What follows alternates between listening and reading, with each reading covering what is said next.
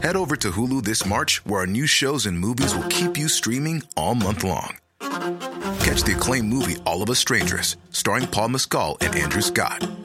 Stream the new Hulu original limited series We Were the Lucky Ones with Joey King and Logan Lerman. And don't forget about Grey's Anatomy. Every Grey's episode ever is now streaming on Hulu. So, what are you waiting for? Go stream something new on Hulu. Hola, welcome to another episode of Telling Everybody Everything. I've had a wild two weeks. I'm sorry that I did not release a podcast last week, but my mother came to visit. She had a starring role in the show that we're filming at the house, which is now pretty much wrapped. And I could not be more relieved. Fred is a real wild card, as you have come to know. And, you know, it's just my family, I think just the main takeaway my family are not as professional as I am. And if I think I'm stressing them out, then that is the only thing that stresses me out. And can I make a show about parenting while stressing out one of my kids? Do you know what I mean? Like, that's bad parenting.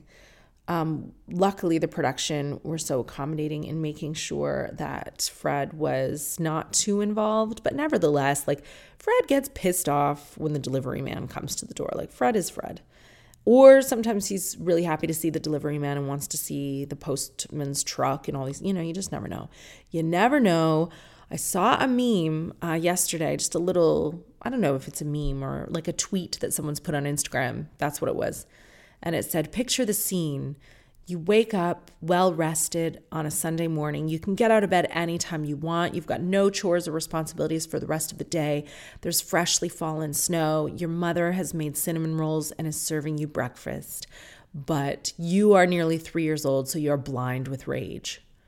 And that about sums up a toddler. The family were very excited to be invited to a four year old's birthday party this week. And on the invitation, it said, Goodbye, threenager, hello, fournado. And I'm like, can we please? Like, it was supposed to be terrible twos, and that's it. And now we've got threenager, four NATO. Like, what is five? I five you crazy. Uh, you know, good luck with your child. You might not survive. This can't go on forever. At some point, you just got to stop being an asshole. I never had these problems with Violet. And in fairness to the four year old whose birthday it was, he was a gem. I saw no evidence of a tornado, just a really lovely kid. We had a fine birthday party, and we were a little bit nervous about bringing Fred, but he loved it there as well. Uh, they had some petting zoo animals out, very well kept animals. These animals were fat and glossy. Beautiful animals. I think they were like film and TV actor animals. Like, I wouldn't be surprised if these were the actual animals from like the Eddie Murphy Professor Klump movies. I think that's the one with animals. I don't know. Violet, even at that age, was like a young lady, exactly the way she is now. Though I think what we're dealing with in her teenage years is we're struggling with making her understand cause and effect, long term consequences, good business, bad business. Um, for example, those of you who follow me on social media, and if you don't, you can always, you know, you're welcome to pop on by my Instagram. It's Kath Bum. I'm not really on any of the others. Violet uh, prepared this pitch for Bobby and me. She made a whole PowerPoint presentation. She waited until the babies were asleep. She scheduled an evening and she stood in our living room, screen shared with the big television, and she said, Can I have a Halloween party at the house? And Bobby and I were like, Oh my God. And she had really, to her credit, laid out like different bad things that could happen and how she was going to deal with them, and different risks, how she would mitigate those, how she would avoid those. Things like, you know, danger by the pool and what if someone brings alcohol or what if this, what if that, and here's how I'm going to avoid that. Here's why you don't have to worry about these things, which is exactly what I was looking for Violet to learn. I mean, she has made some bad business deals in her life when she was a little bit younger, I always wanted to do her hair. I hate when a young woman has scraggly hair in her face, and I love doing plaits. A lot of people would count themselves very lucky to have a mom who can do like any combination of plaits Dutch plaits, French plaits. I can do designs, I can do it all. And she wouldn't let me. And I really wanted to. And she said, All right, if you let me have another hamster, after one of her hamsters had been brutally murdered by the cat, She said, then you can do my hair as much as you want, whenever you want, until I'm 22. And that is a deal that is just bad for her. I said, Violet, your hamster's not going to live more than 22 months, and that will be an old hamster. It's not in your interest to make a deal with me that lasts 22 years, and it's not realistic because no 22 year old, well, maybe by 22, you're letting your mom do your hair again, but like, I knew that that was something she could not hold up. Don't make promises you can't keep, essentially.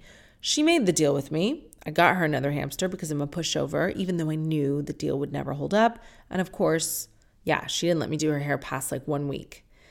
And she still sometimes struggles with cause and effect. She just wants stuff now. And even with the party, she said, please, please, now, just let me have this party and I'll never ask to have another party again. I think a lot of teenagers say that. Just let me do this one thing now and never again. I said, Violet, it is not realistic with this house this swimming pool, this garden, this liberal, cool parents, that you're not going to ask us to have a party ever again, not when you're 16, not when you're 17, 18. We know you'll be living here until you're 36. Like, you will ask to have another party. No, no, never been again, mom, never, just this one party. I was like, oh, for God's sake, please think about the future. Please think about what is a reasonable deal so we're working on that, you know, baby steps. But I was impressed by the presentation. So a lot of you have reached out on my social media and said, don't leave us hanging, because I posted a video of Violet making this presentation. Did you allow her to have the party? The answer is yes. I am allowing the Halloween party. It's not on actual Halloween, so it doesn't make a whole lot of sense to me. Basically, it's bullshit. She just wants to have a party, and it's a tenuous link to a close by holiday. Um, and I don't know how you navigate having teenagers and, you know, keeping them safe and keeping them respectful and keeping your property from being vandalized. But basically, I gave Violet a number of children she was allowed to invite, and she sent these invites out to more children than that. And I also prepared a document. I'll find the document actually and read it to you. I think it's really smart. It is slightly OTT, but I just think in this day and age with liabilities and having all of these kids in my house, I want to send a really clear message to them, not when they're 16, not when they're 17, but before all of that, when they're 14, what the expectations are in my house. And also, I think it's a good message to the parents to know that if I expect this form signed by a parent with a parent's phone number, then they know that I'm not the kind of mom that allows drinking or vaping or anything else. Those parents are going to go, oh, if this mom's making me sign this, I feel safe sending my kid there because this mom's, you know, like let's say the kid comes back. God forbid they went somewhere after my house or they got into trouble and then they went home. I'm not going to have any parents ringing me and be like, my child got drunk at yours. I'll be like, A, you signed the form and it said it was finished at this time. And B, you know, I wasn't allowing any of that shit. So here's the form permission waiver. Hello. oh no. Okay, message me if you think this is good or bad. Already I'm embarrassed. Hello. All right. As we enter the teenage party years, I'm starting to understand why it was so difficult to find a venue that would host Violet's last birthday party. Oh, yeah. Because when I was putting together Violet's 13th birthday, yeah, she didn't even have a 14th birthday party. She was out of town. But even 13, and this was a girls' private school of 12 year olds, I rang all around our local municipality, whatever that's called in the UK. And I was like, hi, can this venue do it? Can that venue do it? And so many venues were like, yeah, we have availability. What's it for? And I was like, a birthday party for a 13 year old. And they were like, no, they just won't. And a few of them were giving me the runaround, like not really telling me the reason. But then a few venues were like, no, they'll just trash it. Like, we do not have parties for that age group. And I was like, huh? Luckily, I did find one, but it really struck me that teenagers are not even welcome in their own communities, and that is sad. So if they can find a place to gather and be safe and be responsible and respect their neighbors and wrap up the noise at a certain time, I'm fine with that being my house. You know, I want them to be able to get together IRL and not be on their screens all the time. Like, I had such a fun childhood. I had so much fun, and it breaks my heart that they struggle to get together. So, I mean, all right, here's so here's the rest of the form. The children are very welcome in our home slash garden slash pool, and we do want them to enjoy themselves and be able to gather in a safe environment for a party. However, dot dot dot, new line. My husband and I feel that it's necessary to collect signed permission waivers from all parents of children attending any party in our home. This acknowledges that we will not tolerate any illegal behavior. At 14 and 15 years old, illegal behavior includes drinking alcohol, vaping, any sexual activity, assault, vandalism. Anyone found to be participating in any illegal behavior will be asked to leave and parents called. By signing this waiver, you acknowledge responsibility for your child in our home and further acknowledge that you have spoken to them about having bag searches and guest list checks at the door. Violet would like to have a Halloween party the evening of such and such from such and such to such and such a time. Not telling you in case you turn up. A lot of people know where I live. We have hired a private security firm to help oversee this party for peace of mind. That is true. If at any time your child feels unsafe, please encourage them to find me in the house or approach someone from the security team with concerns. They should dress warmly as Violet expects to be in the garden. We have a zip line and a small swimming pool that the children should use only with caution. This document feels like a lot, but I do think it's best to be clear from the beginning about my expectations for this party and for all, parentheses, if any, let's see how it goes, end parentheses, future parties. Katherine. And then I have name of child, name of parent, parent phone, and signature. And I have had returned so many electronic signatures. I do hope these are from parents and not children. It's a dicey market out there. The kids know how to do electronic signatures now, but this is, I feel like, the best that I can do. And you might be a lawyer listening, being like, okay, this does not hold up because you're still responsible. Fine, fine, fine. But for me, it's more about sending a message to the teenagers and letting the parents know that I'm on it. I'm trying to be as responsible as I can be. I'm dealing with the two babies in the house. It's not like we put them down at seven and they stay asleep. We have to monitor them. They do wake up sometimes. So I'm not going to be like walking around the garden myself very much. Also, that's apparently not really cool. So, yeah, I have hired a private security firm, which was a nightmare because first I hired one and they were like, yeah, we're down to do the party. And then they realized it was at my home. And they were like, well, we don't have liability insurance for a home. It has to be a venue. And then I found another security company, which was a blessing because it's an even better security company. One that I have dealt with in film and television before, one that I know, one that I feel very safe having do bag checks, physical searches. Like, I'm sorry, I don't care. And am I a Karen for doing this? I just feel like if I'm a good kid and I turn up to a party where the guest list is actually being respected, I'm getting a wristband, I'm going in the garden, they've checked my bag, I'm like, all right, good. Then no other kid is going to bring anything at this party that my mom's going to get me in trouble for somehow later. And I just hope to God that this party goes well, that everyone behaves themselves, and it's in their interest to do so. And this is what I hope the children understand about, you know, foresight and consequences. If they can gather, even though there are more than I first thought were coming, I've made some accommodations. I've hired a marquee. Oh, and this really cool company that I found on my friend Louisa Zissman's Instagram, it's called Portable Parties. It basically, at first glance, looks like a really big upside down bouncy castle, but you blow up this big black structure and inside, it's got lights and two Bluetooth speakers and a smoke machine. And it's really dark inside. And it just makes like a disco. And they have different size ones for different capacities. And they will come to wherever you are and set it up. And I think it's just a bunch of fun. So I've got that. I've got some snacks. I've got some Halloween party candy. I just, I hope that it's great. I really want these kids to have a good and safe time. And if they can do that, there will be a second time if somehow I have a bunch of problems, there will not be a second time. I'm like, I'm just so nervous about it. Oh, Lord. I've been getting back on stage. So, not traditional stand up comedy in the clubs per se, but I've been booked for a few corporate awards um, and wonderful charity events where you do a little bit of stand up, where you give out the trophies. And that's so much fun. It gets colder, and those company events start to get in the calendar. And I did one at the Natural History Museum that was for a beautiful charity, like really high, high net worth real estate people.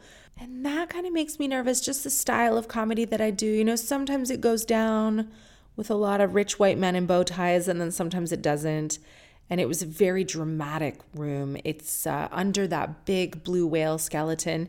I Googled it on the way in just to see, you know, what else can I say about my surroundings, butter these people up before I hit them with the dick jokes. what can I say about the whale? And it just makes me sad. I mean, I don't know why I thought I could Google stuff in the Natural History Museum and get a happy story. But basically, this blue whale, and if you've been to the museum in London, you will know it. It's like this massive, massive skeleton hanging in one special room. It died in Ireland. So it got into water that was too shallow and it was there for a while. And then a bunch of Irish guys, this is like in the 1800s, they came out and like tried to put it out of its misery, basically. And then eventually they did. And the final man who delivered like the final blow, sorry. I mean, I don't know why I'm a Jen, trigger warning. This is, I'm always so late with it. I'm sorry, Jen, but the whale died in the 1800s, and a lot of really bad things, even worse things, have happened since then. Um, his family got to have like the dead whale, and then I don't know where they kept it for like a hundred years, and then it was sold or given to the Natural History Museum. So that's an Irish whale that got lost, or it's a whale from somewhere that got lost in Ireland and it's beautiful. And I did kind of okay. I don't know if they liked me or not, but it doesn't matter if they liked me. They were there to support a very worthy grassroots children's charity that does amazing work. And I love grassroots charities because I feel like more money goes directly to the cause. You get a lot of bang for your buck supporting those kind of charities. And then I got to do a wonderful gig for call centers in Wales, Connect Wales telecoms and stuff. I don't know if I'm supposed to say that I did these gigs, but I just love them so much. It really makes me feel like being part of a team. And I will tell you that, you know, sometimes you get a call or you reach out for customer service to a call center and you're speaking to your person, but you can also hear like a thousand people in the background, like me, me, me, me, me, on their own little conversations. That is hilariously what this gig was. So somehow, all these people, loads of energy, by the way. And sometimes I go to these things and you're not clapping for the winner. You're kind of just looking sullen or I don't know why you'd be upset at an awards. Maybe I guess there are incrementally more losers than winners as the awards go on. But some people are just not happy to be there. These people, you could tell they loved their teams. They loved what they do. They were so happy to be there and they were cheering for everyone. They were really listening, but also really talking loudly and having a party. And it was the weirdest. It made me feel honestly like a jazz musician at a party that everyone was making their own noise, like the entire time, loads of noise. But because it was telecoms, I was just like, nah, that's kind of how it is. You could just hear loads of other voices, but you're still dialed in, you're still paying attention. And I rolled with it, and I actually had the most amazing time. It was in Cardiff. They always put out a spread. I love the Welsh. They're so welcoming when you visit them. They left me um, a whole a big boiling thing so I could make loads of teas and coffees. They had crisps, they had chocolate, they had gluten free and vegan everything. I think some people look at me and they go, I don't really understand if you're vegan or gluten free. I don't really know what either of those things mean. So all the food we're going to give you is free from everything. But I had a really delicious chocolate. And then this young lady, Saskia, who looked after me, prepared a beautiful jar of gherkins. And that actually happened at the Natural History Museum as well. People are giving me in my dressing room now gherkins. People are really paying attention. Oh, God, another thing that happened while I was away the last two weeks is that my mother met Sunita. My mom's great. It was wonderful having her here. I don't expect her to know every British personality, even though Sunita is world famous. Sunita is a one name, like Madonna or Kylie and everybody knows who she is. But my mom unfortunately did not. So we went to a premiere screening of the new series of Drag Race UK, which was excellent, which I'm really excited about. Loads of regional queens um, bringing it home. And I can't wait to watch the full series when it launches. Well, maybe it has just launched. It launched like very soon. I think it launched just the other day. But anyway, we went to the screening and Sunita was there and I was so excited to see Sunita. And then my mom leans over and she says, Hi, I'm Julie. What's your name? And Sunita was like, Sunita.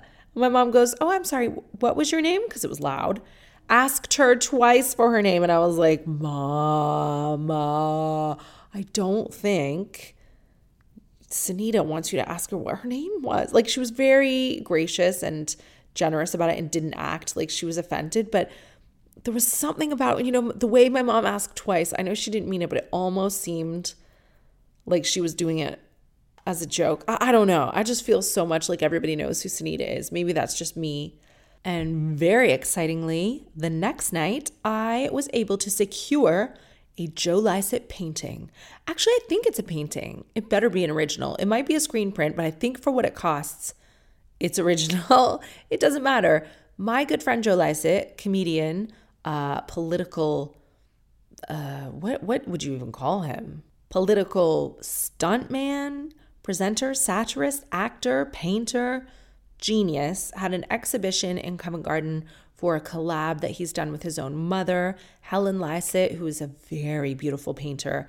And then Joe's style is just so his own. It's like really colorful and maybe more modern. I don't I'm not really a critic. I just love it all.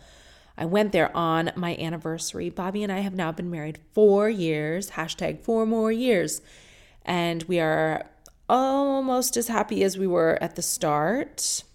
Our anniversary fell on the same day as Joe's exhibition, so we went out to Covent Garden, and then I've been meaning to take my husband, Bobby K, to Home Slice, which is the pizza restaurant owned by our good friend Mark Wogan. I mean, he's not our good friend. He's kind of a friend of a friend, but I really like him. I think he's super cool. I would like to be better friends with Mark and his wife.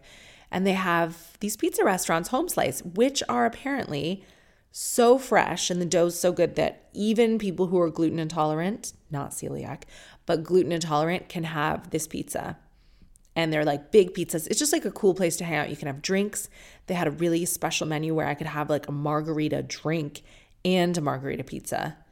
And they're just like really big pizzas that you share. It was cool. It was like really a nice, down to earth anniversary dinner. We didn't have to do anything fancy. It wasn't like that. And then uh, we went home, and I feel like it was just the perfect night. So I'm sorry that I was away for two weeks, but just know that I've been trying to rest up. I've been having fun. I've been visiting family. I've been hanging out with the babies. Fenna is on the move. She's literally running, but she needs to hold your hands. It's that stage of babyhood where you're breaking your back and you kind of just want them to walk already, even though it breaks your heart that they're going to walk soon. But I'm just too old to be hunched. On that note, let's listen to these words from our sponsors. And when we return, I will dive into the emails. I'll see what letters you've sent me, what dilemmas you have, what you think about the other podcast, what help you have for other listeners. If you ever want to write me a letter, it's telling everybody everything at gmail.com.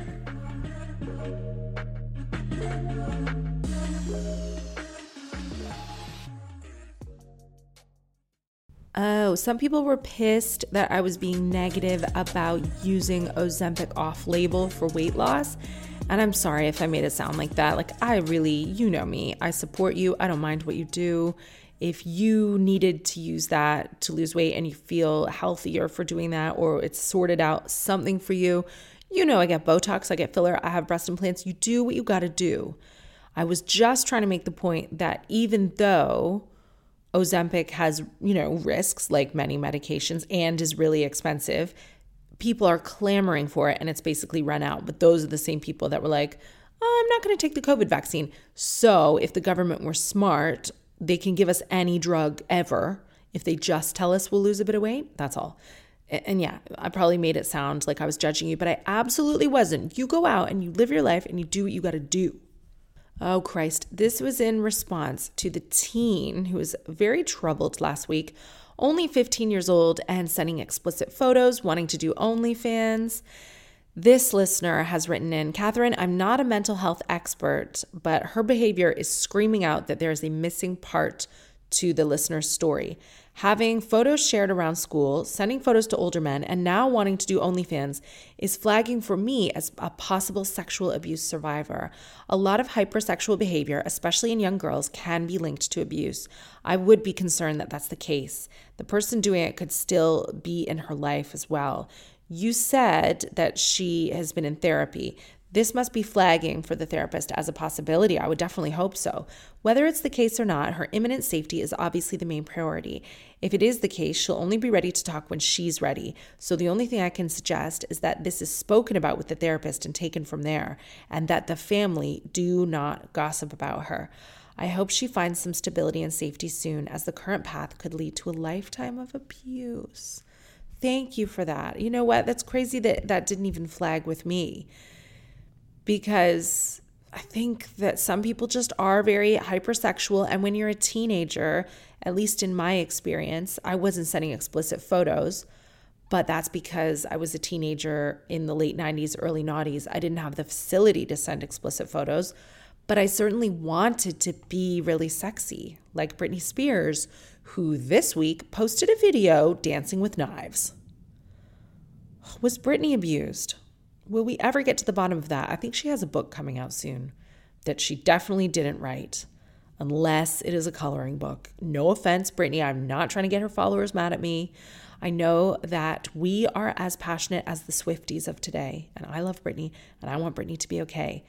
And to the listener who wrote me in about this young person in your life, yeah, I mean, like take this behavior as possible red flags, and worst case scenario, you're overcooking it, like me with the permission letter to come to Violet's party, but I'd rather overcook it than undercook it, you know? Teenage mental health is like chicken in that way. Next. Ooh, caring for babies after having a cigarette, third hand smoke. Okay, so I've spoken about BK smoking on the podcast.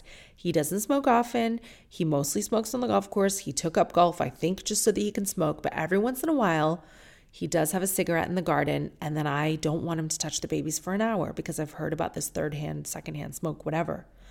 So the listener writes to me I wanted to share my experience. My daughter was a severe asthmatic as a baby and small child. We went through countless ER visits, hospital stays, and even a PICU stay. Back in 2007 2013, when I was dealing with this most, there was an emerging theory that has now been scientifically proven. There is something called third hand smoke. This is when the smoke that lingers on your skin, clothing, and hair can affect others. In my daughter's case, it would send her to the ER with an asthma attack requiring a week of steroids and extra breathing treatments. Each attack scars the lungs, and with too many attacks, the lungs don't ever recover and your asthma becomes worse. Here's where this is important to you. Baby and small child airways are smaller, as thin as a strand of hair. The chemical exposure creates inflammation and can make it harder to breathe. In the right child, they can develop asthma from this repeated exposure. This is especially true of children with a parent with autoimmune diseases, like me. So, technically, every time he smokes, the husband should fully shower and change after every cigarette. This is what we had to implement with a smoking grandmother who would wash her hands only before we insisted on this new protocol. My daughter's attacks lessened in a huge way, and with some other therapies, she eventually grew out of it. Well, I'm very, very happy to hear that. But if I tell Bobby that he has to have a full shower after each cigarette, then that's two activities that he can't do while holding a baby. He's going to have smoke breaks, which I don't get, by the way. And now he's going to have shower breaks. So, like, basically, Bobby, like, Bobby's gonna be like, well, actually, I should probably have a sauna after my cigarette as well and a quick swim, uh, nine holes of golf and a shower. And I don't mean to talk shit about Bobby. Do you know what? There was a time where I think I wasn't seeing enough people and I didn't have enough life experience. And I was dunking on Bobby a little bit too much in my stand up or on chat shows, you know, talking about the golf because, like, I need material and it is funny and it is relatable. But some of these clips went viral, and I think Bobby recently has seemed to not enjoy it as much. He's held his hands up and been like, hang on, like, what do you really think my contribution is to this household? And I think that Bobby has an amazing contribution to this household. Uh, London Hughes, a very funny comedian with a new book out called Living My Best Life, Hun, and she is. I just feel so joyful when I see her in America, like dancing, staying up late, having designer clothes, getting her hair done again, nails done again. I'm like, this is what child free looks like. She is in the UK currently, and she put something on social media about not dating poor men. And she said, I'm the breadwinner. My partner's going to be a breadwinner. There are no bread losers in our relationship. And I thought the term bread loser was so funny.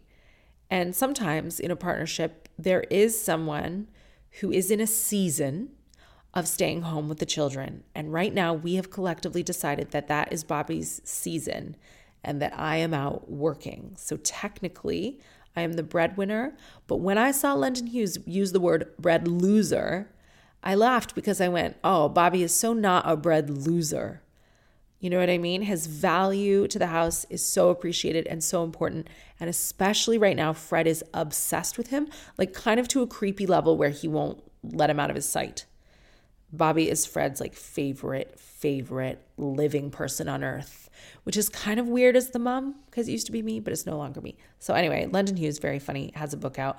Bobby, no, he will not be showering after cigarettes. Nice try. I bet Bobby wrote this fucking letter. You know that? All right. But yeah, like, I mean, smoking full stop is disgusting. And I don't like it around my kids. And even if you shower and change your clothes, I think there's another study that says you breathe out carbon monoxide for an hour.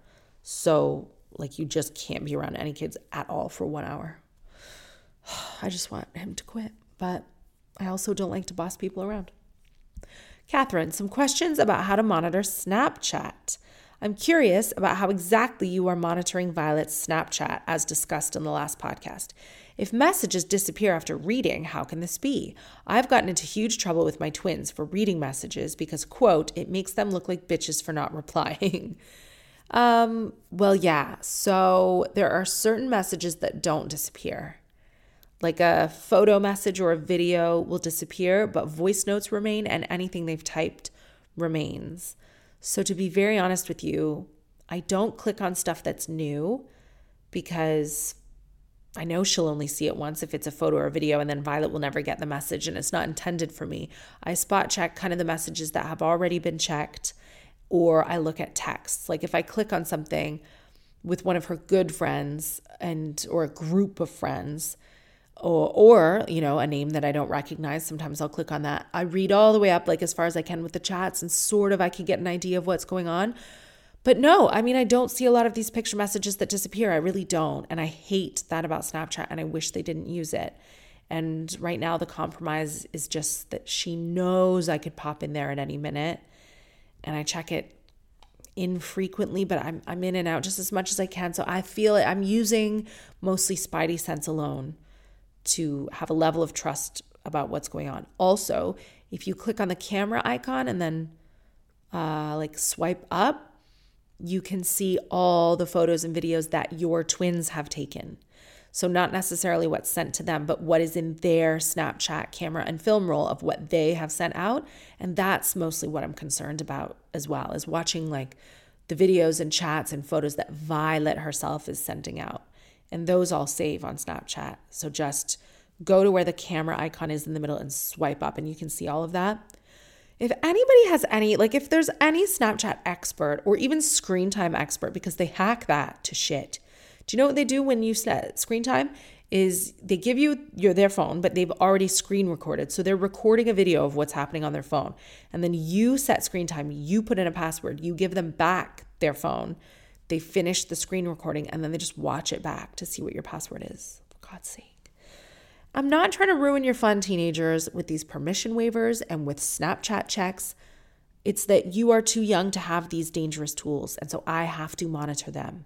If anyone knows how to better monitor Snapchat, please get in touch telling everybody everything at gmail.com. Oh no, this is very, very bad. Dog custody dilemma.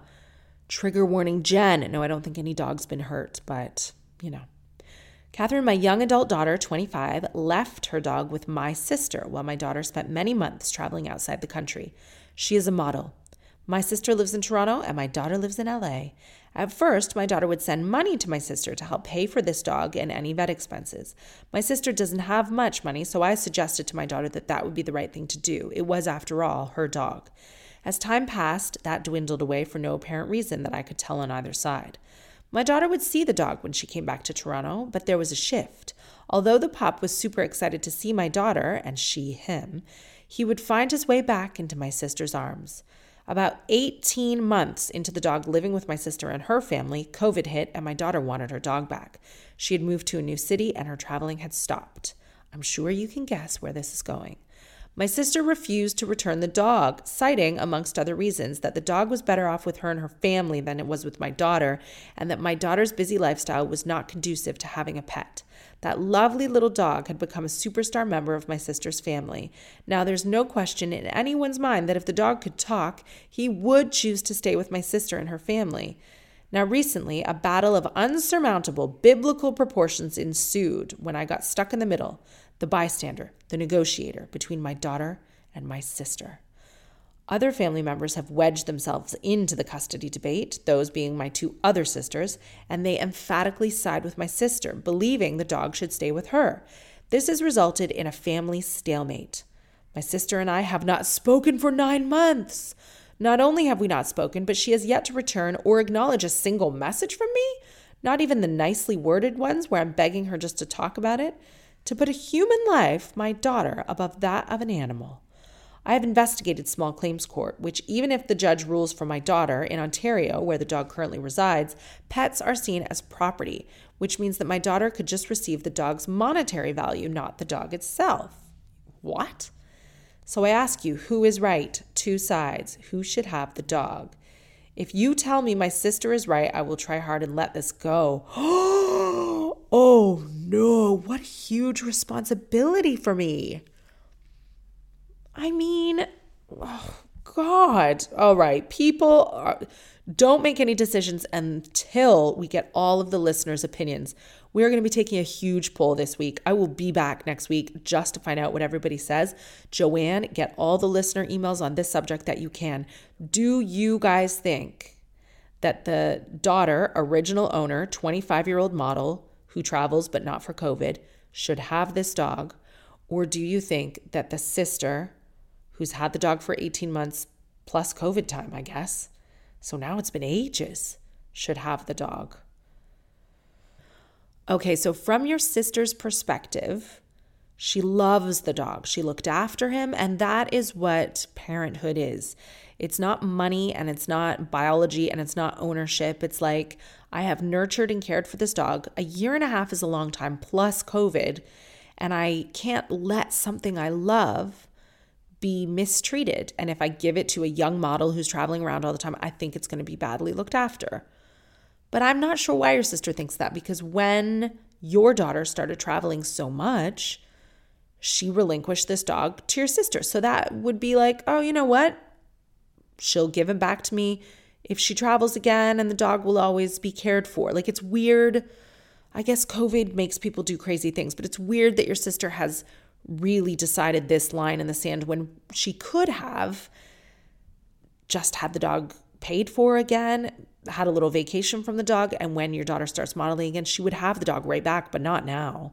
Like now, your sister's love for the dog and refusal to give it back has alienated her from the whole family. Like, in different sides of the family are fighting. Like, of course they are, because it's a big step to take someone's dog to be like, I'm not giving him back. Guess what? And then made your 25 daughter 25 year old daughter be all alone during COVID, presumably, when she wasn't traveling.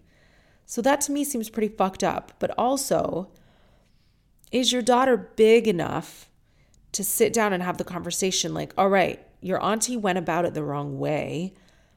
But if you look at the logistics, that dog was with her for a year and a half and you stopped paying for the dog, didn't you?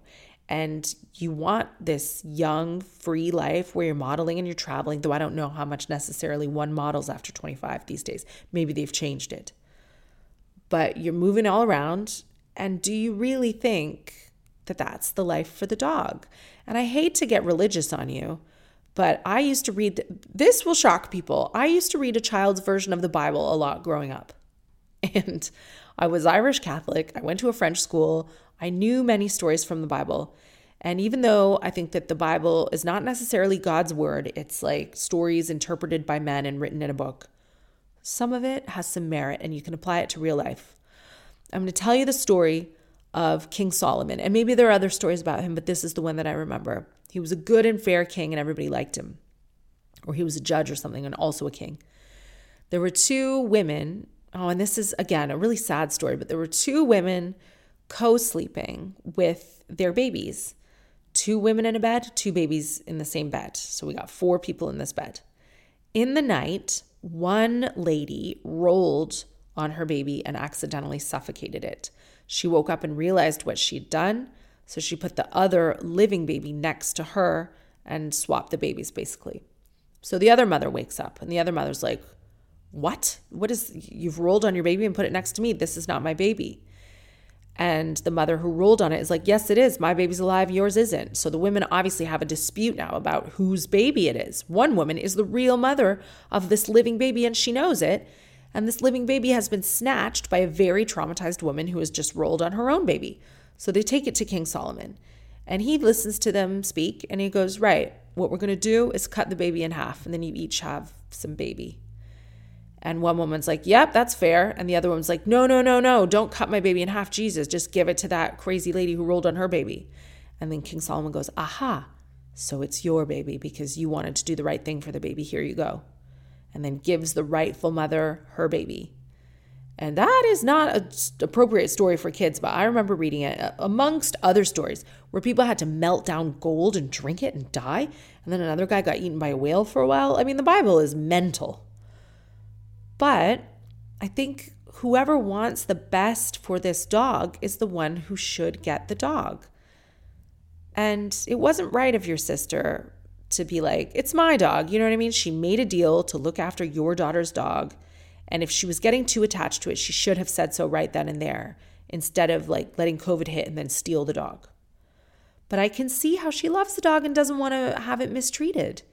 Your daughter, though, is being a little bit me, me, me, because she's like, sure, I traveled and I neglected this dog in a way. Like, yeah, I gave it to a loving home, but I wasn't with it. I let someone else bond with it. I let someone else fall in love with it. I let this dog fall in love with my auntie, and now I want it back because it's mine.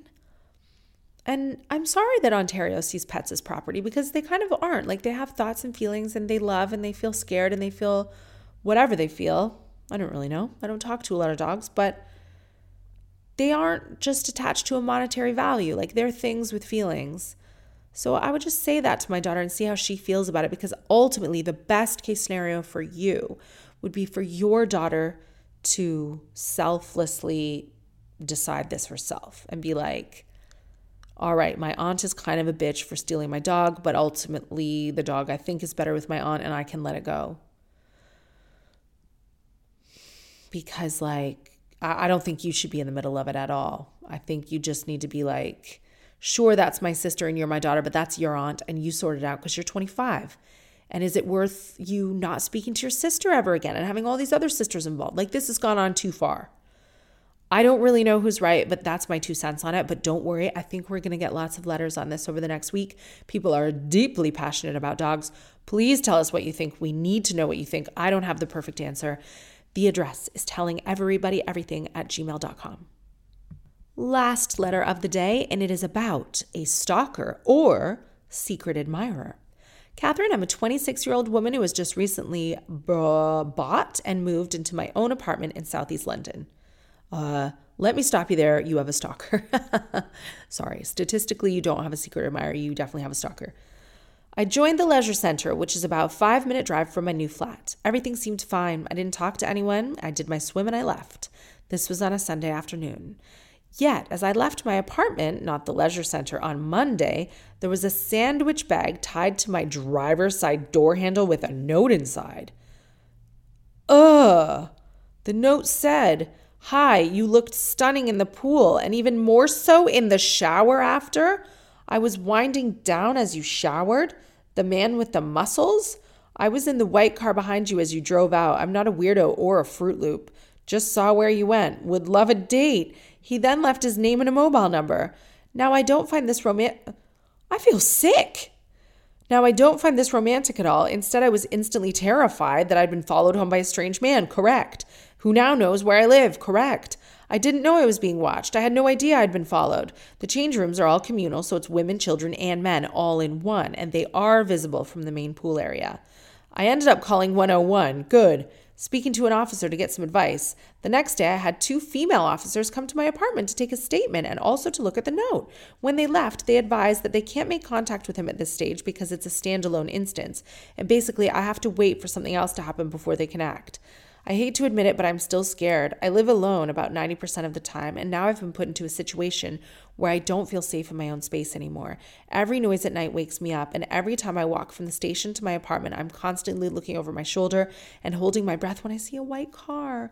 The police advised me that I should take different routes and not go back to the leisure center for a week to let the dust settle. that I should be vigilant and careful leaving and entering the building. What's your opinion? Have I done the right thing? So, there's a book that I keep mentioning, and it's called The Gift of Fear, and you have to read it. And it's about trusting your gut. So, instantly you felt scared. Any guy who follows you home and leaves a note on your car door handle and has to say, I'm not a Fruit Loop, is a bit of a fucking weirdo. That's not to say that you are in any danger. Do you know? This guy could just be kind of a loser and he's like definitely crossed a boundary, but that doesn't mean he's going to kill you. There are a lot of people who have, you know, people who aren't aren't going to hurt you but they have crushes on you and they're annoying basically. But he needs to know that he has crossed a boundary. I think if it were me, Oh, first of all, I think you definitely did the right thing by letting police know and logging this incident because they can't establish a pattern unless you tell them about incidents. And some people would be embarrassed to go, oh no, well, maybe I shouldn't. And they wouldn't have the balls that it takes to actually make that call. So well done you for making the call. Because if it does escalate, then that call is not the first call. You know what I mean? So great. So they have a record of this. I would go back to the leisure center and I would speak with someone in charge because this is a member or if it's not a membership thing. Oh, it is. You joined, didn't you? Great, joined. So it's a membership thing, so they know exactly who he is. I would send the note to them, present, like, say, can I talk to a manager at the leisure center? Show them the note and be like, I called the police about this. I was followed home. This guy watched me in the shower. I know it's all communal and whatever, but have you had any other instances with this guy? Because maybe it's a pattern with women at that leisure center. And can you say, I would like someone from this leisure center to monitor my safety and keep me safe while I'm using this facility? You're the one who chooses to have communal showers. You're the one who puts like women and men and children all together. You're the place that I go to do my workout. Can you have a chat with this guy?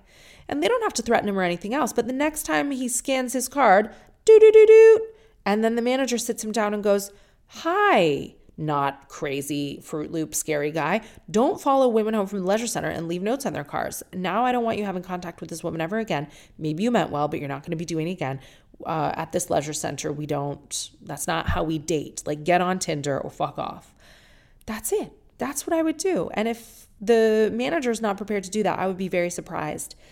But then you approach him if you ever see him at the leisure center again and just be like, Hi, I received your note. Because obviously, you speaking to his face. Like, I, you know, I don't mean to victim blame. Certainly, like, no one does anything or doesn't do anything to elicit inappropriate behavior. But I am very confrontational, as we know. And I think that sometimes just saying something out loud or calling something out removes the risk. So just go right up to this guy and go, Hi, I don't want you following me home and leaving notes on my car door. That actually made me feel quite unsafe. I've just moved into the building with my boyfriend or with my dad or like whatever old fashioned thing you feel safe saying. And be like, and you know, can you see how that would make me feel unsafe? Please don't do it again. I'm not interested in a relationship. Have a nice workout. And hopefully it doesn't come to you having to do that because that is a scary thing to do. But that's what I would do anyway if the manager wasn't prepared to do it. You did all the right things so far. I would not worry about it. You deserve to feel happy and safe and wonderful in your new flat. And you deserve to be able to work out and swim and do whatever you want to do at the leisure center. And I hate that the police are like, take a different route, modify your behavior. Like, men should be chaperoned and you should just live your life. You're wonderful, single, amazing, homeowner life. And don't give this bread loser another thought. Thank you so much for listening to the podcast today. I really appreciate your letters. I really appreciate you listening. I appreciate people who are reading my book, The Audacity. I appreciate you for following me on Instagram at Kathbum. And I was so privileged, blessed, honored to do the latest episode of Desert Island Discs with the wonderful Lauren Laverne. So if you'd like to listen to that, that's available on BBC iPlayer now. I'll see you next week. Please write me a letter at tellingeverybodyeverything at gmail.com.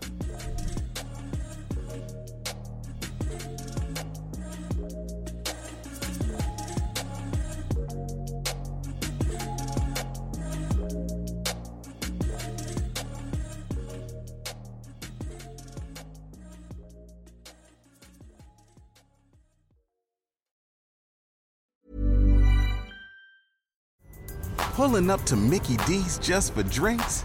Oh, yeah, that's me. Nothing extra, just perfection and a straw. Coming in hot for the coldest cups on the block. Because there are drinks, then there are drinks from McDonald's. Mix things up with any size lemonade or sweet tea for $1.49. Perfect with our classic fries. Price and participation may vary, cannot be combined with any other offer. Ba da ba ba ba.